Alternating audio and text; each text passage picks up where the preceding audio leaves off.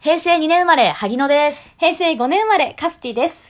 私たち将来スナック開きます今の時代、一生サラリーマンで会社に所属していても安泰ではないと思います。うん会社がなくっても自分の力で生きていく人間になりたいです。なりたい私は2ヶ月に1回スナックを開いています。会社の先輩がママで、私がチーママになって、取引先の人とか友達とかを呼んでいます。うん今も人と話すことが大好きで営業の仕事をしてるんですが、一生人と関わり続ける仕事、うんつまりスナックのママをしたいと思っています。はい。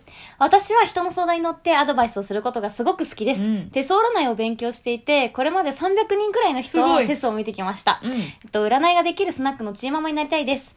来月、手相鑑定士の試験も受験しに行きます。おー。二人で一緒に将来スナックを開いて楽しい人生を送りたいと思ってます。はい。2040年、スナックハギカスにてお待ちしております。バイビー